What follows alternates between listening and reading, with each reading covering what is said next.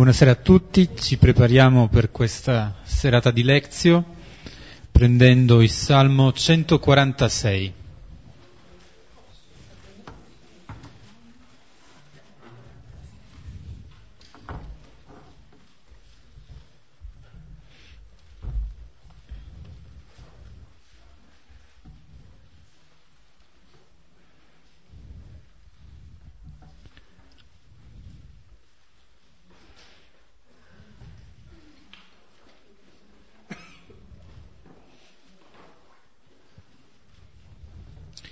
Iniziamo la nostra preghiera nel nome del Padre, del Figlio e dello Spirito Santo.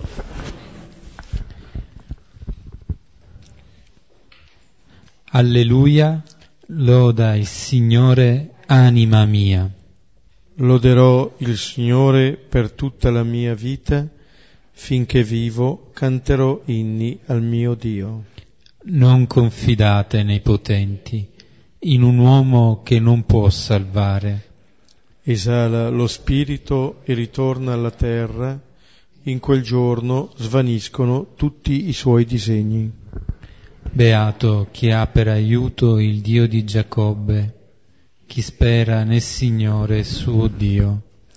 Creatore del cielo e della terra, del mare e di quanto contiene, egli è fedele per sempre rende giustizia agli oppressi, dà il pane agli affamati, il Signore libera i prigionieri.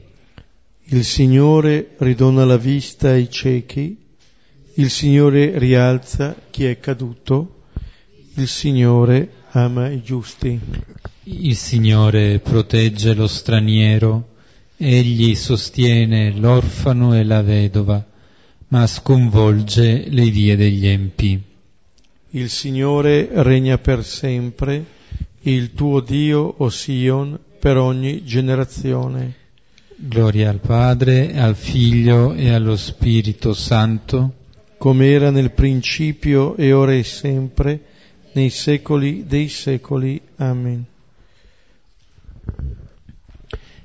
Il salmo che abbiamo appena pregato insieme insieme a quelli che lo seguono, hanno questa caratteristica di essere introdotti da questo alleluia, questo alleluia solenne che è messo all'inizio e che eh, sottolinea la lode che viene espressa da parte del salmista rivolta al Signore.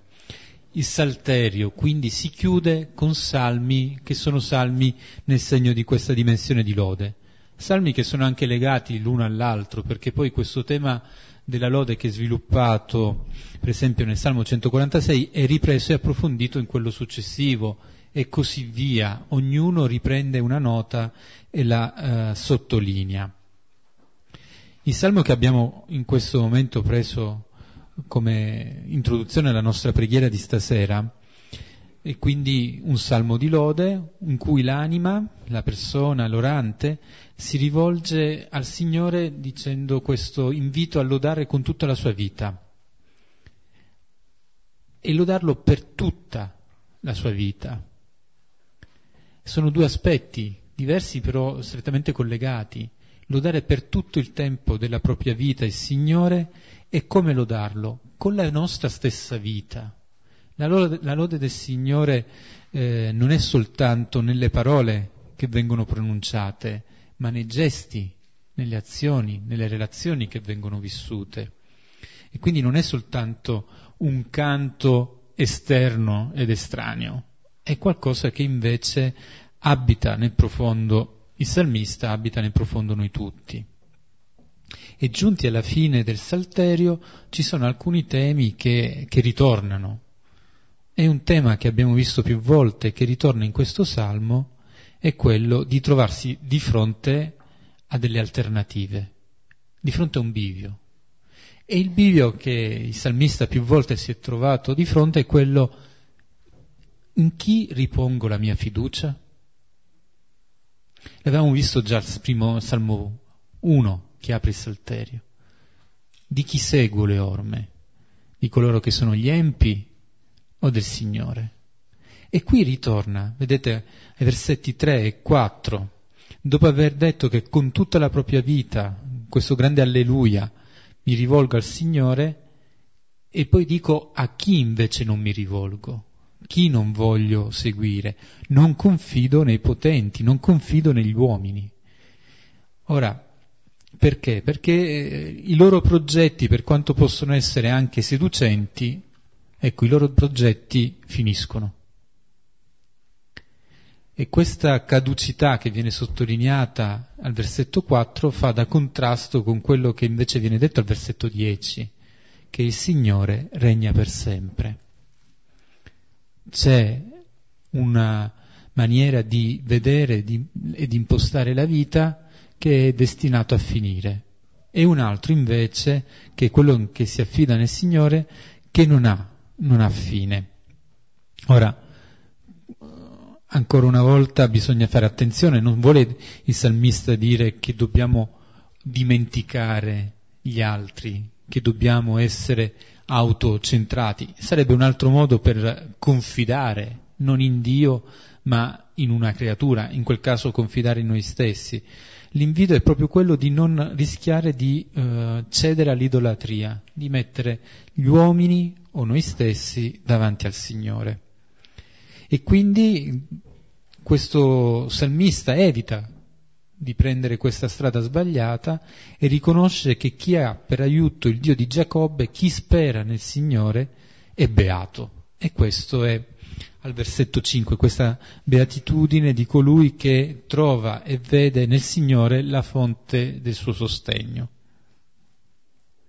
E dai versetti 6 al 10 è come se fosse la manifestazione di un grande amore da parte di questo salmista nei confronti del Signore, amore che si traduce in un elenco, in dodici punti, di quelli che sono i motivi della manifestazione, della cura, dell'attenzione del Signore nei confronti non solo di se stesso, del salmista, ma di tutti.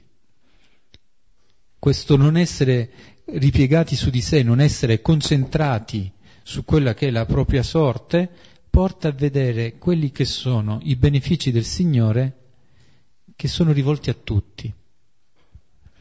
E si parte dal Signore come creatore, creatore del cielo e creatore della terra e del mare, di tutto ciò che contiene, al Signore che è fedele, il Signore che mantiene la sua parola, mantiene la sua promessa e lo fa per sempre. Il Signore che è quella roccia che non viene meno, quel riferimento sicuro. E poi dal versetto 7 fino al versetto 9 un altro elenco di quello che è, possiamo dire, il Signore che salva. Come salva e chi è salvato sono gli oppressi, gli affamati, i prigionieri, i ciechi, chi è caduto, i giusti, lo straniero, l'orfano, la vedova. E il Signore rende giustizia, dà il pane, libera, rialza, ridona la vista. Sono infiniti i modi attraverso cui il Signore si prende cura e interviene nella vita di ciascuno e salva.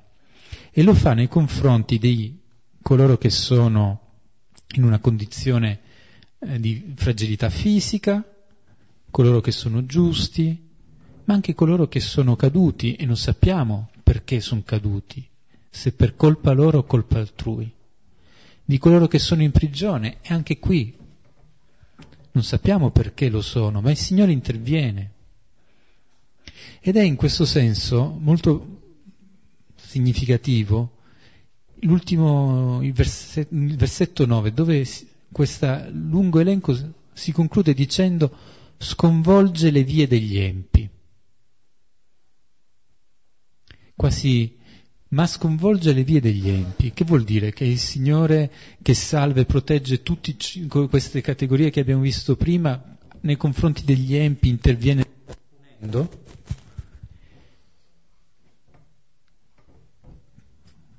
E, e ciò che conta però è che qui non è che sconvolge gli empi, ma ne sconvolge le vie.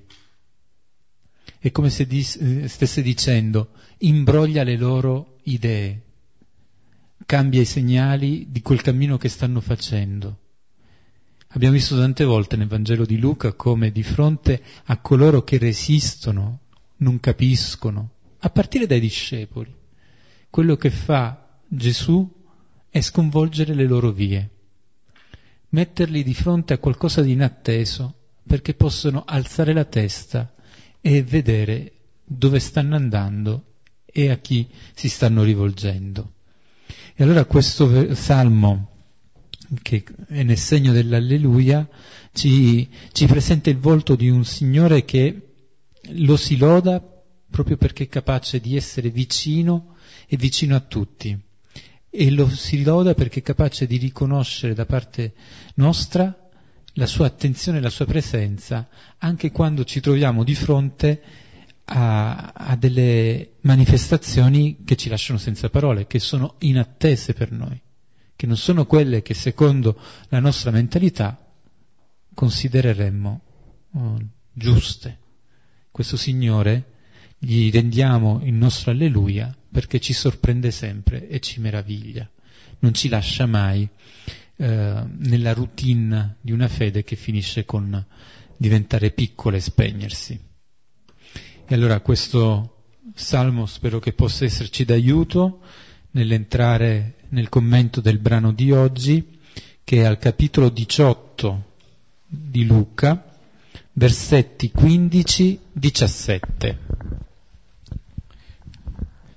Brevemente, per ricollocarci eh, nel cammino del Vangelo di Luca, il capitolo 18 ci ha, uh, ci ha visto leggere due parabole, eh, una sulla eh, necessità di pregare eh, senza stancarsi.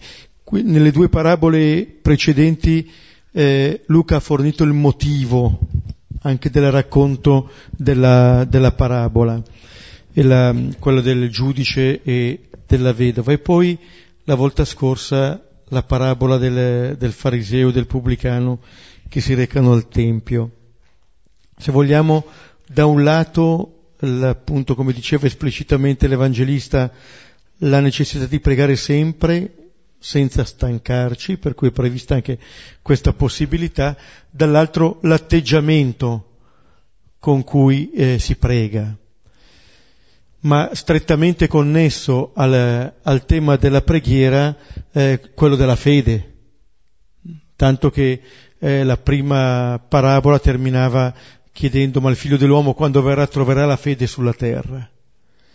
E anche nella seconda parabola, quella del fariseo e del pubblicano, anche quella, diciamo che ha nel sottofondo il tema della preghiera, in realtà appunto eh, ha come base quello del, dell'affidamento. Diceva adesso Giuseppe commentando il Salmo, no? questo poter confidare in chi si confida se nei potenti, eh, in noi stessi, o se si confida nel Signore. Il brano su cui ci fermiamo questa sera, che è un brano breve, però eh, porta un po' a sottolineare ed approfondire questi stessi temi. Vedere quale atteggiamento di fondo noi abbiamo. Qui non siamo più in una parabola, ma in un racconto di un fatto, per certi aspetti già narrato, almeno in alcuni temi dal, dall'Evangelista Luca, però inserito qui eh, trova un ulteriore approfondimento. Adesso ascoltiamo questi versetti e poi li vedremo pian piano. Ora gli portavano anche dei neonati perché li toccasse. Ora, visto, i discepoli li sgridavano. Ora Gesù li chiamò a sé dicendo, Lasciate venire a me i bambini e non impediteglielo, poiché proprio di esseri simili è il regno di Dio. In verità vi dico, chi non avrà accolto il regno di Dio come un bambino non entrerà in esso. Ecco, qui eh, appunto il brano è breve ma eh, ritornano alcuni temi eh, già narrati dall'Evangelista. Già al capitolo 9 aveva parlato dei bambini dopo che era sorta tra i discepoli la discussione su chi fosse il più grande. E Gesù loro aveva proposto questo bambino come segno appunto di accoglienza vera del regno. Ma dietro questo tema non c'è tanto la relazione di Gesù coi piccoli, c'è la nostra verità di fondo. Questi bambini sono chiamati un po' a farci da specchio, a farci vedere chi siamo e chi siamo chiamati ad essere, chi siamo noi, qual è la nostra vera identità, che tipo di relazione abbiamo con il Signore, come viviamo il nostro rapporto con Lui, quello che appunto nella prima parabola terminava con la domanda della fede. Che tipo di relazione abbiamo eh, con Gesù? E qui Gesù parte da quella cosa che ci accomuna tutti. Non tutti siamo genitori, tutti siamo figli. Questa è la nostra grande verità di partenza. E ci siamo ritrovati qui perché altri ci hanno dato vita, perché abbiamo ricevuto vita. Ora questa verità è una verità di fondo non solo nel nostro essere umani, ma nel nostro anche essere credenti, eh, nell'accogliere appunto eh, questa vita. E eh, in base all'accettazione o all'accettazione di, del nostro essere figli, imposteremo tutta la nostra vita. Da Adamo ed Eva in poi è stato così. Adamo è colui che rifiuta, eh, diciamo, di essere figlio Adamo vuole essere l'origine di se stesso. Eh? Cerca di rapire quello che gli viene donato, eh? di far suo quello che da sempre gli è stato dato. Ma questo abbiamo visto anche nello stesso Vangelo di Luca che è un tema ricorrente, perché questo ci dice della nostra relazione fondamentale con noi stessi, chi sono io, se accolgo la mia verità di figlio o non l'accolgo. Guardate, questo non è tanto una verità concettuale, eh? avviene nelle relazioni fondamentali. Sapere che la storia è cominciata prima di me, che non comincia con me. E allora l'importanza di essere almeno cercare la riconciliazione con la storia che mi ha preceduto e sapere che questa storia prosegue dopo di me. Sapete, l'anno scorso la comunità di Villa Pizzone ha celebrato i 40 anni con uno slogan preso dal diario di Hammarskjöld, questo ex segretario dell'ONU, che scriveva nel suo diario al passato grazie, al futuro sì. Dire al passato grazie non è così scontato. Significa poter essere davvero riconciliati con quello che è stato il passato. I genitori uno ce li ha, non se li ha scelti. Da loro ha ricevuto la vita. Allora dice una verità di fondo su chi siamo noi, su chi è l'altro, su chi è Dio, le relazioni fondamentali quelle di cui narra anche Genesi 3. Perché da lì, eh, da chi riconosco di essere, poi verranno anche le, le, le conseguenze, le mie relazioni, ma anche con le cose. Per fare un esempio di, di, un capitolo visto non molto tempo fa, Luca 15, la parabola del Padre misericordioso. Lì ci sono tre eh, tre cibi fondamentalmente, le carrube, il capretto, il vitello. Eh? Queste tre cose rivelano l'identità, rivelano il tipo di vita. Le carrube, sapete, sono quelle che voleva mangiare il minore ma nessuno gliene dava. È il cibo dello schiavo. Non riesce nemmeno a mangiare quello di cui si cibano i porci. Sembra che debba rubarle queste cose, perché non c'è nessuno che gliene dà. Il capretto cos'è? È il cibo del maggiore, che rivendica il maggiore, il salario, non molto lontano dal fariseo della parabola precedente, eh, della volta scorsa. Ho fatto questo, dammi il capretto, ho fatto questo, dimmi bravo, Signore. Perché cosa esisti se non per dirmi bravo? Dimmelo. Terzo, il vitello.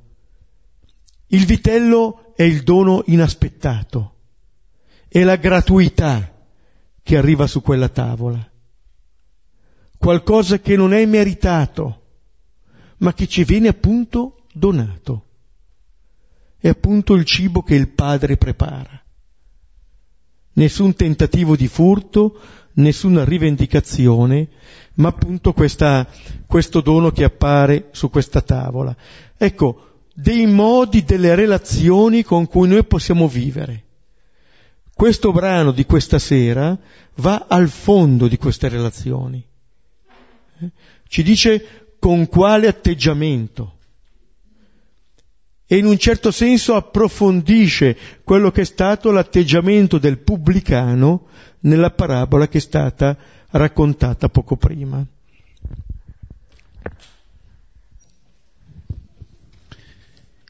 Leggiamo il versetto 15.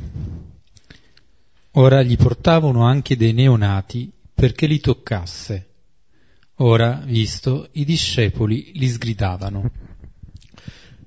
Ecco, qui eh, terminano, si sospendono le parabole, c'è un racconto. Non ci sono più, come nella parabola, due uomini che vanno al Tempio a pregare, ma ci sono alcuni che portano dei neonati, dei bimbi piccolissimi a Gesù. Eh?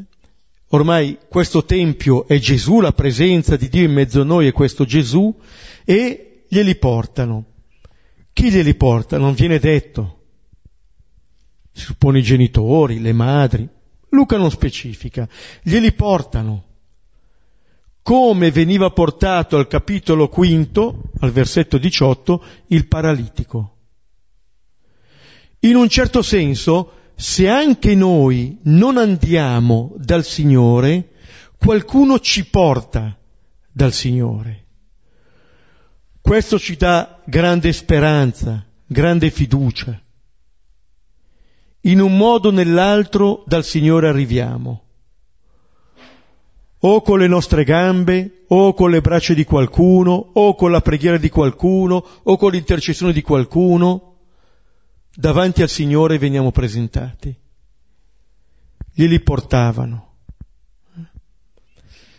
Portavano anche non solamente dei neonati, anche dei neonati. Veramente possiamo essere portati sempre dal Signore. Ed è anche bello che non venga detto chi è che li porta. Così almeno la par condicio e salva. Le madri avranno detto saremmo state noi. Eh? I padri avranno detto saranno state loro. Eh? Così è la verità. Ma è bello anche che non si sappia sapere che qualcuno che magari non conosco mi porta davanti al Signore. Sta lì, prega per me. Nei giorni scorsi parlavo con alcune persone appunto a Selva di una eh, di, di, questa omelia che ha fatto il cardinale Martini nel gennaio del 91 in Duomo, un grido di intercessione in cui par- era appena scoppiata la guerra nel Golfo. E, e a un certo punto della meditazione il cardinale diceva che se questa guerra si concluderà al di là di, degli sforzi della diplomazia sarà perché alcuni uomini e alcune donne di nessuna importanza nelle pianate delle moschee, nel tempio, nelle chiese, staranno là senza chiedere niente davanti al Signore intercedendo. Quelle che nessuno conosce. Come dire, questi portano davanti al Signore le situazioni. Così come queste persone anonime portano dei neonati, abbiamo messo. È un termine diverso rispetto a quello che comparirà dopo, dei bambini. È un termine che dice eh, da un lato la, eh, il pochissimo tempo di vita che hanno questi bambini, ma che Luca usa addirittura, per esempio al capitolo primo, per dire del Battista nel grembo della madre. Eh? Quando la, voce del tuo saluto è giunta a me, il bambino esultato di gioia. Usa lo stesso termine, come se fosse o qualcuno che deve ancora nascere o che è appena nato. Allora, eh, questo eh, termine che caratterizza ancora meglio la piccolezza eh, di, questi, di questi bimbi ci dice che sono bimbi che non possono eh, andare da soli, qualcuno eh, li deve portare, non solo, non possono confidare in loro stessi, stanno lì, eh, o nel grembo o tra le braccia di chi li porta. Si affidano subito. Senza quell'abbandono non esisterebbero, senza delle braccia che li tengono non esisterebbero. Ma questo ci dice anche che eh, al di là dei nostri pensieri, dei nostri sentimenti, eccetera, che possiamo avere, qui Luca non sta tanto definendo chissà quali meriti di questi bimbi, non ne hanno nessuno sono appena nati. Non è che hanno fatto chissà quali buone azioni. Allora che cosa sta mettendo in luce qui? Dicendo che i neonati vanno da Gesù. Sta ehm, eh, mettendo in luce l'Evangelista che il neonato è colui che dipende totalmente da un altro, che riceve tutta la sua vita da un altro. Cioè, questi neonati dicono in questo modo la nostra verità fondamentale di figli, che tutto ricevono, come Gesù che tutto riceve dal Padre e che non ha nulla di suo. Diceva al capitolo 9, nemmeno un luogo su cui poggiare il capo. Ma è colui che si abbandona totalmente e in maniera definitiva al Padre. Questo sa significare il neonato.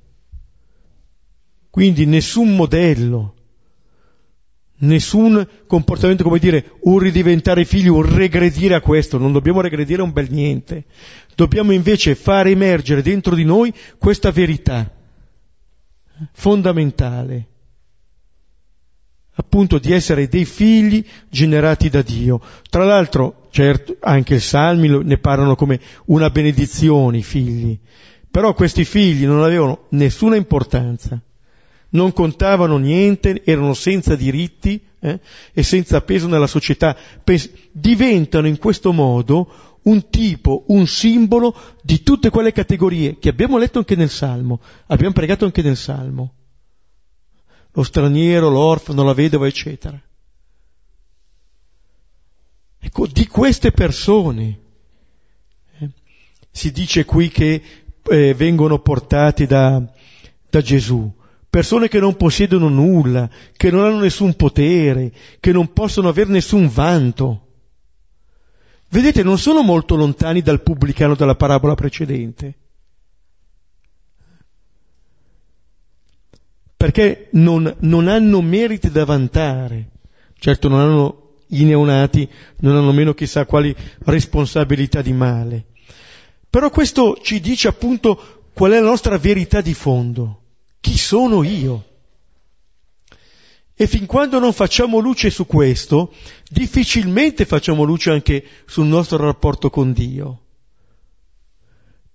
Perché o mi identifico con questa verità, sono suo figlio, oppure mi identifico per esempio con le cose che faccio, così come ha fatto il fariseo della precedente parabola, che fa questo, questo e questo di bene e non fa questo e questo e questo di male. Ma vedete, un'identità che va su quelle cose che si fanno, che cos'ha in radice? Quando io devo fare delle cose per essere riconosciuto, fondamentalmente cerco ancora di aggrapparmi a questo perché non mi sento ancora amato. E siccome non mi sento ancora amato, cerco di garantirmi questo amore con le cose che faccio. Dammi un capretto, dammi un capretto. O Dio ti ringrazio che non sono come tutti gli altri uomini. Vedete, c'è un modo di fare delle cose per garantirmi che cosa? Un riconoscimento che non ho ancora accolto.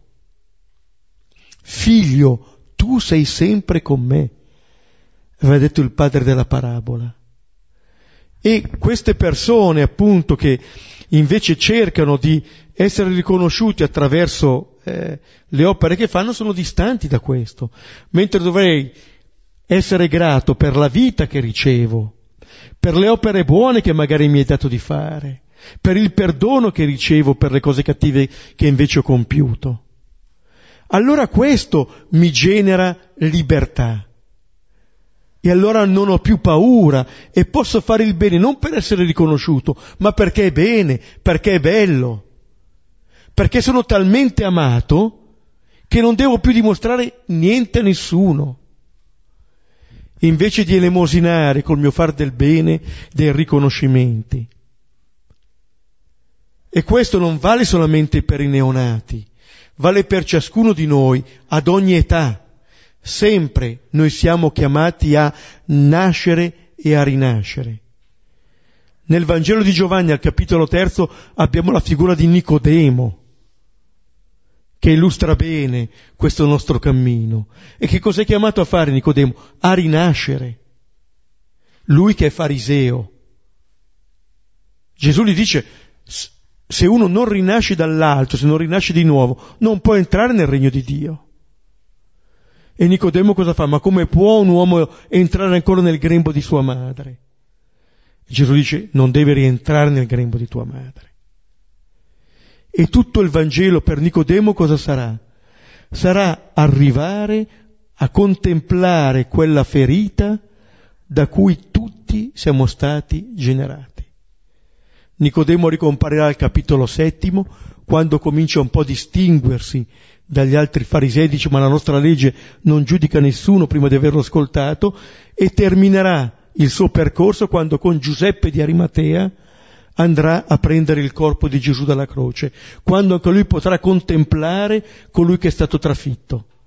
Da quella ferita lì noi nasciamo, perché è da quella ferita lì che noi scopriamo quanto siamo amati. Ecco, il percorso che Nicodemo fa nel Vangelo di Giovanni, questi neonati lo fanno attraverso coloro che li portano in questo brano prendono questi e lo portano, li portano da Gesù. Allora non rappresentano nessuna virtù questi neonati, sono invece rappresentanti di una condizione, figli. E questa è la possibilità poi di vedere gli altri come fratelli. Ma se io non mi sento amato, non li vedrò così e non diventerò mai padre, diventerò padrone delle altre cose eh? cercherò di rapire tutte le altre cose. Li portano perché? Perché li toccasse. Queste persone portano questi neonati da Gesù perché Gesù li toccasse. Ecco, questo è il desiderio, non viene detto perché vengano guariti, non si dice che questi neonati fossero malati, eccetera. Quello che queste persone vogliono è che questi neonati entrino in comunione piena con Gesù. Questo significa toccare. Entrare a contatto con la vita che è Gesù. Già altre volte nel Vangelo Luca ci aveva detto di questo toccare al capitolo quinto, il lebroso, Gesù lo tocca, dice se vuoi, se vuoi puoi guarirmi, Gesù lo toccò. Al capitolo settimo, quando incrocia il corteo funebre a Nain e Gesù tocca la bara. Sempre al capitolo settimo, quando arriva la peccatrice in casa di Simone, e Simone dice se costui fosse un profeta saprebbe chi è colui che lo tocca e al capitolo ottavo l'emorroissa. con Gesù che chiede chi mi toccò. Vedete, anche queste persone sono le persone che potrebbero stare nell'elenco che prima pregavamo nel Salmo. Questa è la possibilità di entrare in comunione con il Signore. Quelle cose che a noi sembrano staccarci dalla comunione, quelle che sembrano i nostri limiti, diventano la possibilità di comunione. E qui la nostra stessa vita, che può entrare in comunione con Gesù, attraverso questo tocco, che dice questa reciprocità. Ecco, questo ha di particolare il, questo senso no, del tatto, che è sempre reciproco, che dice davvero la comunione e che dice una comunità, una profondità di rapporto, di relazione. Questa possibilità di entrare in comunione con Gesù. Eh? E di fronte a questo, ecco i discepoli. Ora, visto, i discepoli li sgridavano. Ecco, sgridano coloro che li portano. Magari avranno sgridato anche i neonati, non lo so, sgridano tutti.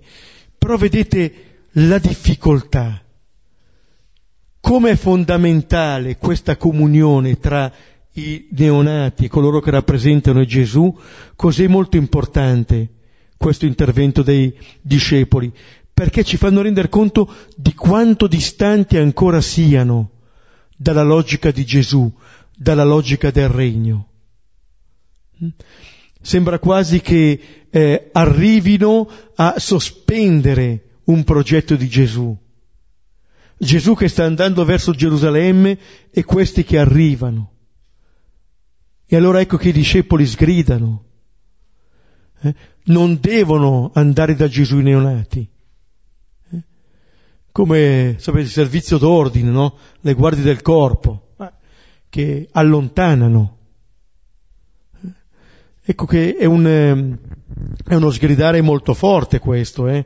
non sono banali rimproveri, ma che testimonia, che testimonia la lontananza di questi discepoli dalle vie del Maestro.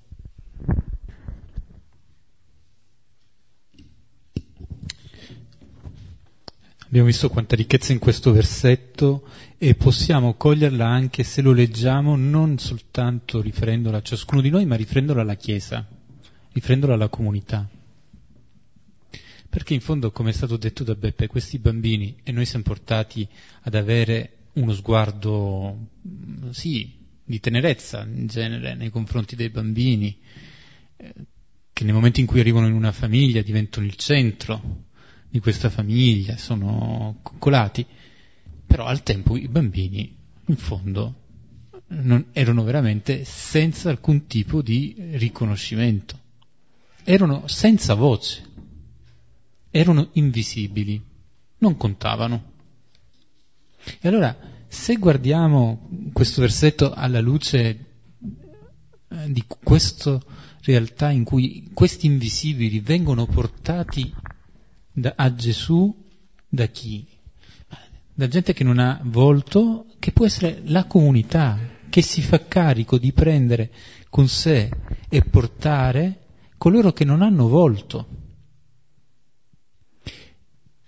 E sperimentiamo che dentro la comunità ci possono essere anche quelli che fanno, per riprendere la, l'immagine che usa Papa Francesco, fanno i doganieri. Iniziano a dire chi passa e chi non passa chi ha diritto e chi non ha diritto. Vediamo come eh, questa fa parte della realtà che siamo. Alle volte siamo inteneriti perché conosciamo qualcuno, lo sentiamo vicino e allora ci comportiamo in un certo modo. Altre volte invece diventiamo rigidi censori perché, perché questa relazione non c'è e allora si possono realizzare anche doppi pesi, doppi trattamenti.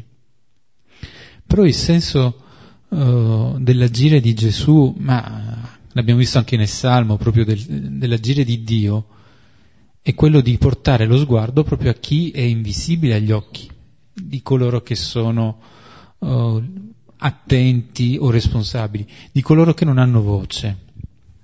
Ehm, allora non doganieri, ma come questi uomini e donne che sono in un ospedale da campo, pronti ad accogliere chiunque arriva. Chiunque arriva.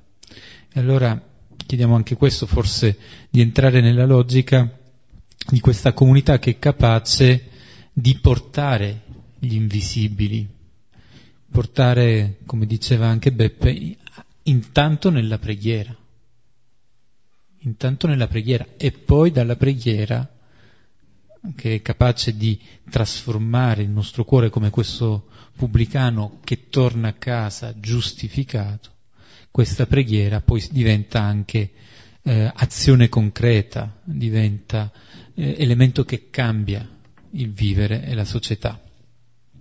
E ora vediamo il versetto successivo. Ora Gesù li chiamò a sé dicendo, Lasciate venire a me i bambini e non impediteglielo, poiché proprio di essere simili è il regno di Dio. Qui interviene Gesù. Ecco, eh, Gesù sa che eh, noi nasciamo eh, quando siamo amati. Questa è l'esperienza fondamentale eh, che queste persone sono chiamate a fare. E eh, allora cerca di eh, invitare anche i discepoli a sposare questa sua stessa prospettiva. Li chiamò, anche qui non specifica eh, Luca, chi chiamò? I neonati, i discepoli. Ecco, dal, dal racconto sembra che appunto chiami i neonati per dire qualcosa ai discepoli. Proporre un po' questi bambini così piccoli eh, come, come esempio perché anche i discepoli pian piano si identifichino eh, con questi. E mm, li chiamò a sé. Ecco, in questo versetto per due volte c'è questo richiamo a, questo, eh, relaz- a questa relazione personale con Gesù. Li chiamò a sé, lasciate venire a me i bambini. Questa è la relazione fondamentale che noi possiamo avere. Il servizio più grande che noi possiamo rendere eh, è di portare qualcuno al Signore. Il servizio fondamentale che possiamo ricevere è che veniamo portati al Signore. In questa relazione appunto ehm, fondamentale e Gesù porta i suoi eh, discepoli a scoprire la loro lontananza dalle vie che Gesù sta percorrendo. L'avevamo già visto in partenza, se ricordate eh, al capitolo nono, quando eh, poco prima che Gesù comincia il suo viaggio verso Gerusalemme, c'è Giovanni che gli dice guarda Signore abbiamo trovato un tale che scacciava i demoni nel tuo nome e glielo abbiamo impedito perché non ci segue. I discepoli sono esperti nell'impedire, o nell'impedire di arrivare a Gesù o di far del bene. Mm? Sono dato per supposto che il maestro era eccezionale, eh? Devo dire che le resistenze dei discepoli sono altrettanto eccezionali, per cui ci possono essere un po' da consolazione impediscono loro. Un po' ricordate al capitolo 13 quando arriva il capo della sinagoga, Gesù che guarisce la donna curva, dice ci sono sei giorni, venite in quelli. Eh? Noi dobbiamo sempre mettere a posto tutte le cose. Eh? Siamo preoccupati di questo, che le cose vadano bene. Eh? Come nel primo libro di Samuele, no? Egli, il sacerdote che vede questa donna che si sta sfogando, smaltisce il vino che hai bevuto. Cioè tutto deve andare secondo l'ordine preciso. Solo che fare andare le cose secondo un ordine preciso vuol dire impedire qui il contatto con Gesù. Appunto, prima impedivano addirittura di far del bene, invece lasciate, lasciate venire a me. Non siate di scandalo, non siate di ostacolo a che questi vengano da me. Gesù aveva usato anche questa eh, espressione al, alla fine del discorso della pianura, Luca 6:47, chi viene a me e ascolta le mie parole e le mette in pratica. Chi viene a me. Vedete, l'ascolto delle parole di Gesù, la messa in pratica, derivano da questa relazione personale con Gesù. È questo che fonda tutto il resto. È questa comunione con Lui che fonda tutto il resto, anche l'ascolto. Allora l'andare a Lui vuol dire accostarsi a Lui, vuol dire prendere le distanze anche da noi stessi ed andare verso di Lui, aderire alla Sua parola, convertirsi, andare lì dove Lui è in un certo senso la sequela. I discepoli fanno fatica a seguirlo e cosa vogliono fare? Vogliono impedirlo anche agli altri. Questo è l'ostacolo che stanno, che stanno mettendo. Eh? Non capiscono questa logica di Gesù, questa gratuità, questo anche fermarsi da parte di Gesù. Eh, per loro che stanno sentendo che sta arrivando il regno, di lì a poco saranno Gerusalemme, chissà quali attese hanno. È questo Gesù che si ferma per imporre le mani ai bambini, e attraverso questi bambini per eh, fondare questa relazione con coloro che nessuno conta. Vengono sconvolte. Prima Giuseppe commentava eh, molto bene, sconvolge le vie degli empi. Gli empi possono essere, le vie degli empi possono essere le vie di questi discepoli. Quello che Maria canta nel Magnificat ha rovesciato i potenti dei troni e innalzato gli umili. Si sta verificando anche in questo caso, attraverso questi gesti così semplici. Il cammino verso Gerusalemme, appunto, non distrae Gesù da queste cose qui. Non ha fretta Gesù, non ha ansia. Vive in pienezza ogni cosa, ogni incontro. E eh, sarà talmente lungo questo processo anche nei discepoli che dovremo arrivare negli atti degli apostoli perché Pietro dica ma chi siamo noi per imporre impedimento allo Spirito di Dio? Finalmente, finalmente. Se non altro non siamo chiamati a porre impedimento allo Spirito di Dio, che tanto quello arriva lo stesso. Eh? Non ha bisogno di noi, noi rischiamo di impedirlo. Abbiamo questo grande potere eh? C'era il nostro padre eh, generale, precedente a questo padre Nicolás, che diceva che appunto non è che lo spirito aspetti il missionario per agire nelle persone, da sempre agisce.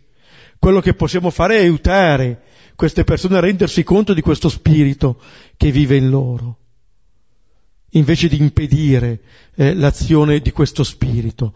E mentre allora i discepoli, un po' come il fariseo della parabola, pensano che le cose vadano ancora attraverso meriti e conquiste, Gesù dice no, non glielo impedite. C'è una totale gratuità, di tali è il regno di Dio. Cioè di persone così è il regno. È, non sarà. Come nel discorso della pianura, al capitolo sesto, al versetto venti, beati i poveri, perché vostro è il regno di Dio. Cioè quelle persone che non hanno nulla possono già accogliere il regno ed essere accolti in questo regno. Adesso, adesso. Così come i pastori, i lontani, sono stati i primi ad essere raggiunti dalla luce e dall'annuncio.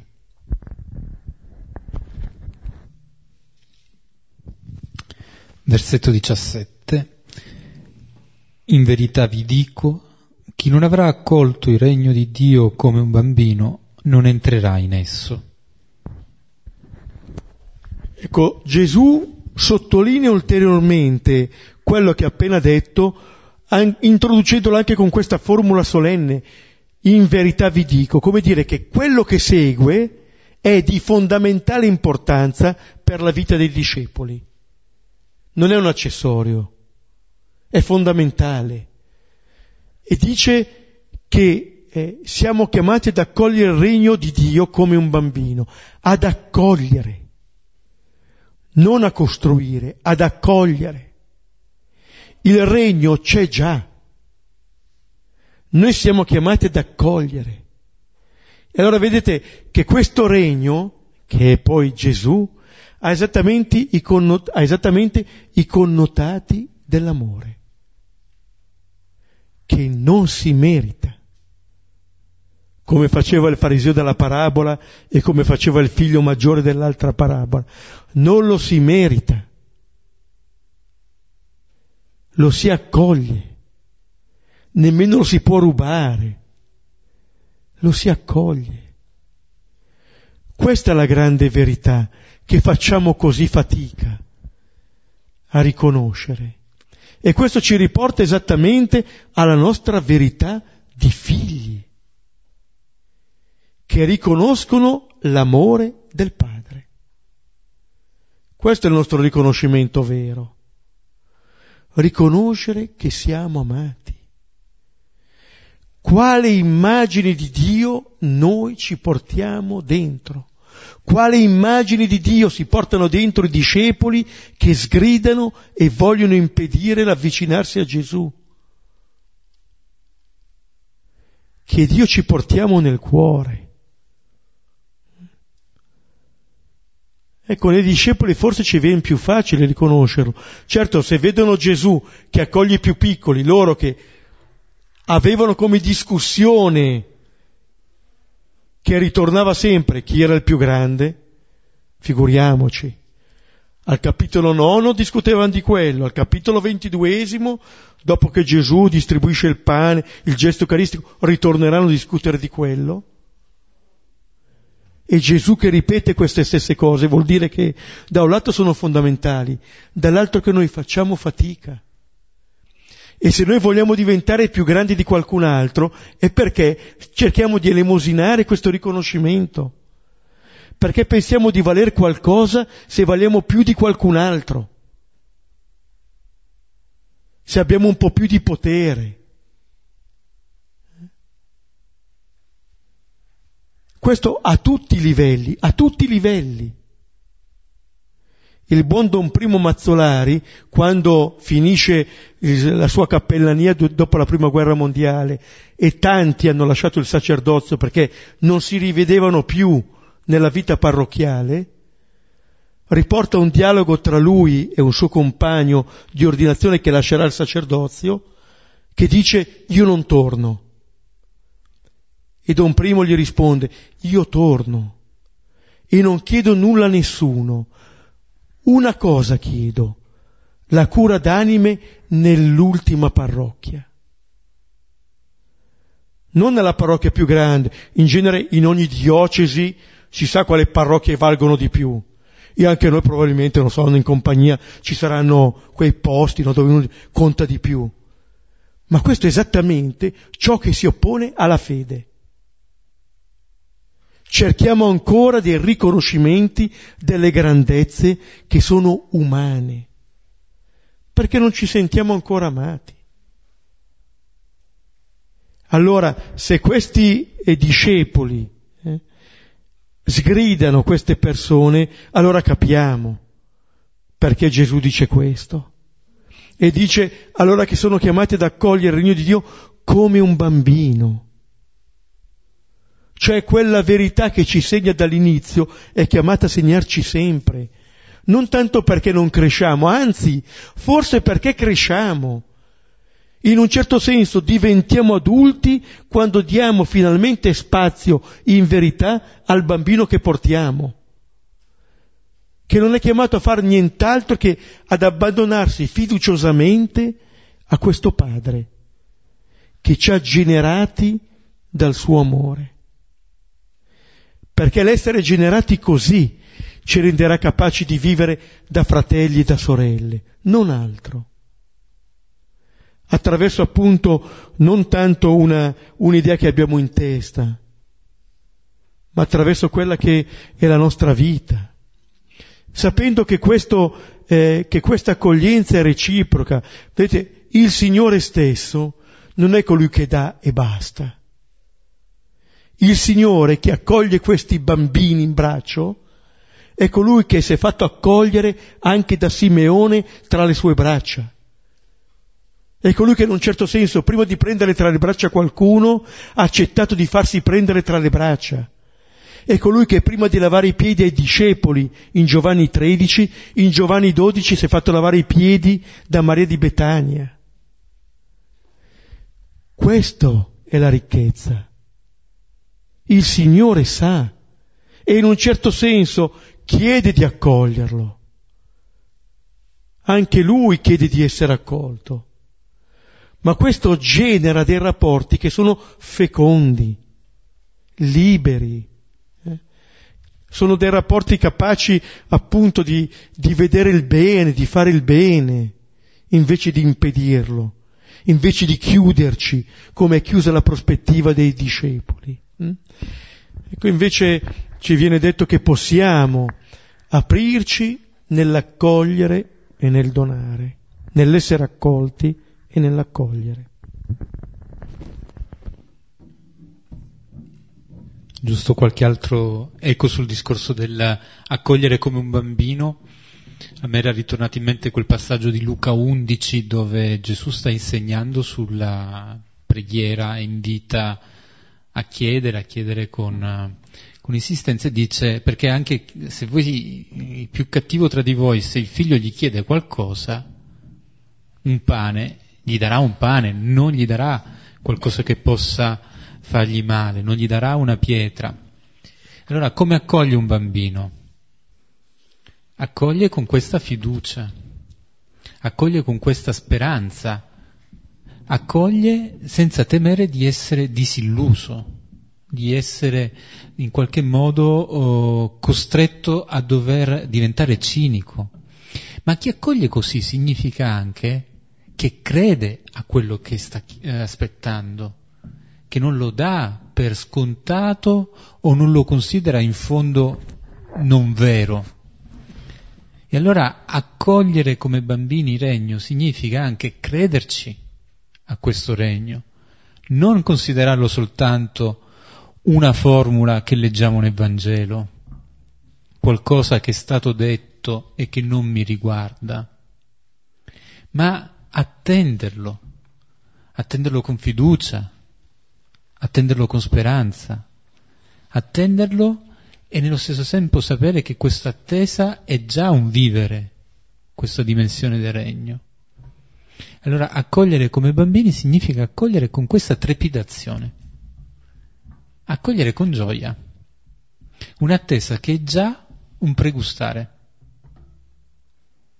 non quindi passivi ma rivolti, rivolti con questo cuore che è traboccante di un dono che sappiamo essere vero per noi e più ricco di quello che possiamo immaginarci. Ritorna forse quello che c'era anche nel Salmo. I progetti degli uomini finiscono, il dono di Dio dura per sempre e questo continua ad alimentarci, continua a nutrirci. Possiamo ora prendere qualche minuto per rileggere il brano e poi chi vuole può condividere un pensiero, una, una riflessione scaturita dalla preghiera.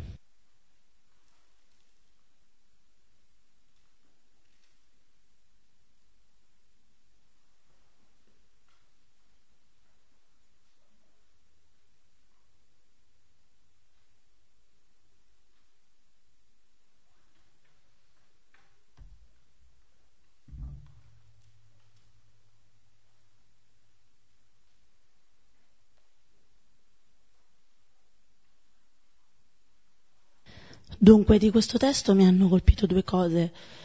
Una è che non c'è traccia per meritocrazia, di cui tanto si sente parlare e che anche nel mio mestiere, che è quello di insegnante, è la prima cosa che a volte si cerca di, di insegnare ai ragazzini o che ti chiedono, o proprio un do out des, non ce n'è.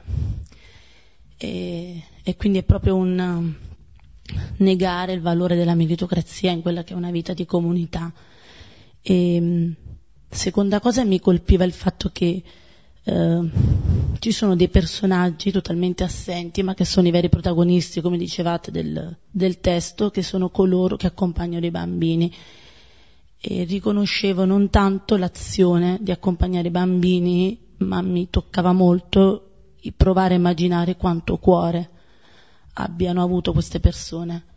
E quindi i protagonisti non sono le persone stesse, né sono le azioni, ma il loro cuore. E, e quindi mm, riconoscevo il fatto che, visto il ruolo dei discepoli che emerge dopo, e quanto è difficile leggere quello che si fa con cuore eh, nella quotidianità, alla luce della nostra eh, vita appunto di tutti i giorni e quello che la società ci impone. Grazie.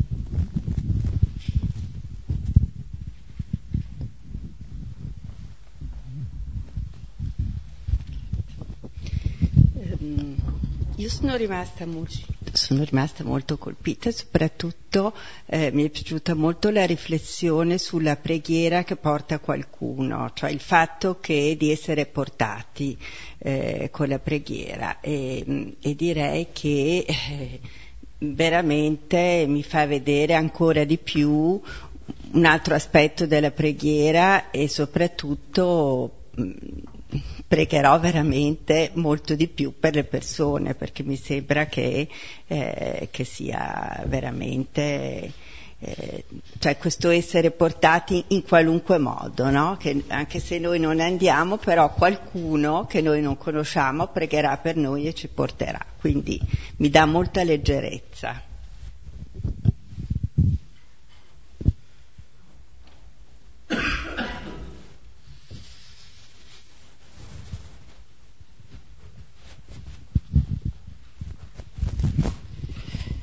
quello che mi toccava di questa parola è, eh, riguarda la gratuità. E, un po' facendo le testimonianze a scuola con, come novizio, mi toccava la, eh, proprio leggendo la storia anche ieri durante la celebrazione degli ultimi voti di Padre Antonio, come a un certo punto c'è qualcosa che cambia, si riconosce per una via, per un cammino, si riconosce l'intervento di Dio, un po' mi faccio ripensare anche a Sant'Ignazio, un po' la bombarda che provoca un cambiamento, sconvolge un po' le vie degli empi. E a un certo punto si fa questa esperienza di gratuità e, e questo cambia la vita, e, è proprio quello che ci permette davvero di essere amati, si fa un, una parola che si fa carne, se ripenso alla mia storia raccontandole, sentendo quella degli altri, e così poi cambia questa gratuità, permette di amare davvero con, in maniera gratuita, così come si amati. E l'altra cosa che mi, che mi toccava, e poi è vero come a volte uh, veniamo portati anche, chissà quante persone ci hanno portato a questo, o hanno portato anche me, prima anche che recuperassi la fede, poi questo ha portato poi una scelta di vita, davvero di donarsi. E, e poi in questo diciamo, movimento che genera, così come si è amato, così ami, poi questo può generare in altre persone rimprovero, cioè di dire chi ancora non è abituato alla gratuità eh, ti rimprovera, dice tu non puoi amare così, eh, perché magari non ne ha fatto esperienza, magari... E questo mi tocca perché poi a volte davvero sono discepoli, sono persone che conosci o, o davvero è... Dice, come, come si fa eh, un, un, po' così ci sembra strano, però magari anche io a volte ho fatto così. Eh, questo mi toccava che poi la, la, parola di Dio davvero ci mette in luce per quello che siamo e, e quindi davvero di chiedere perdono e sempre riconoscere un po' questa gratuità di essere come bambini, di accogliere questo amore gratuito.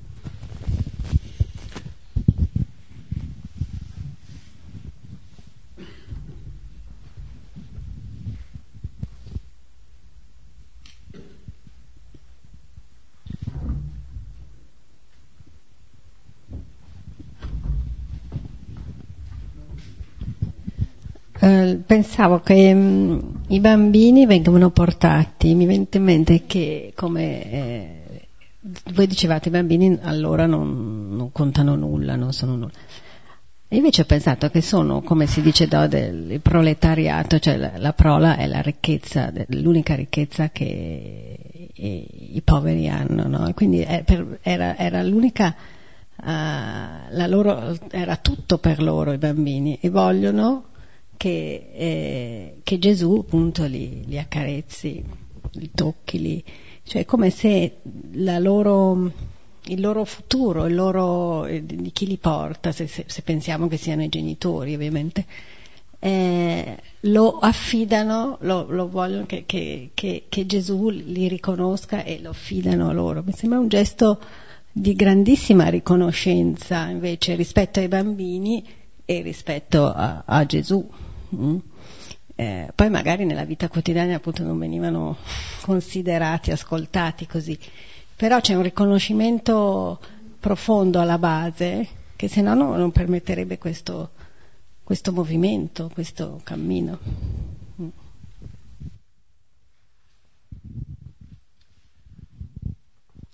Mm dalla riflessione di stasera mi veniva questa cosa. Io voglio essere un neonato, mi piacerebbe riuscire a diventarlo. Cioè, eh, che non è una regressione, come dicevi tu, ma eh, la fatica, e questa lo, mm, me la sento addosso, la fatica comunque di eh, vivere l'esperienza che in fondo abbiamo fatto da neonati. Perché eh, io dico sempre alle mamme, eh, qual è la prima cosa che sperimenta un bambino quando nasce? Due mani che lo prendono e lo toccano. Quindi tutte queste cose che ho sentito stasera, ho detto noi le abbiamo vissute, cioè sono state due mani che ci hanno preso, due mani che ci hanno toccato e, ed è il primo contatto e la prima relazione d'amore. È come questi, questo bambino che tra le braccia della mamma eh, si fida, perché non può fare altro, ma neanche ne è consapevole, per cui gli arriva addosso tutto questo amore senza essere consapevole dell'amore, ma quest'amore che, che ha vissuto, che l'ha sperimentato ed è solo così, infatti lo sappiamo, i bambini amati sono quelli che poi sanno amare no? eh, e che sono capaci di amare. Quindi eh, in questo momento stavo proprio pensando, vorrei essere un neonato, imparare a tornare alle esperienze che in fondo hai concretamente nella tua vita di uomo e nello stesso tempo riuscire a dire questo, questa cosa non l'ha fatta semplicemente mio padre e mia madre, questa cosa prima di tutto l'ha fatta Dio per me. Allora, questo passaggio non è facile, però in questo momento questa riflessione mi ha fatto emergere un grande desiderio di vivere questa cosa.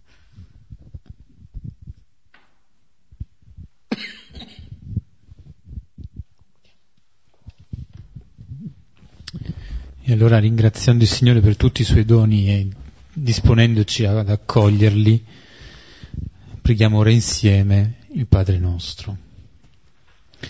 Padre nostro che sei nei cieli, sia santificato il tuo nome, venga il tuo regno, sia fatta la tua volontà, come in cielo così in terra. Dacci oggi il nostro pane quotidiano rimetti a noi i nostri debiti, come noi li rimettiamo ai nostri debitori, e non ci nella tentazione, ma liberaci dal male. Amen. Nel nome del Padre, del Figlio e dello Spirito Santo. Amen. Appuntamento al prossimo martedì. Buona serata a tutti e grazie per l'aiuto a sistemare le sedie.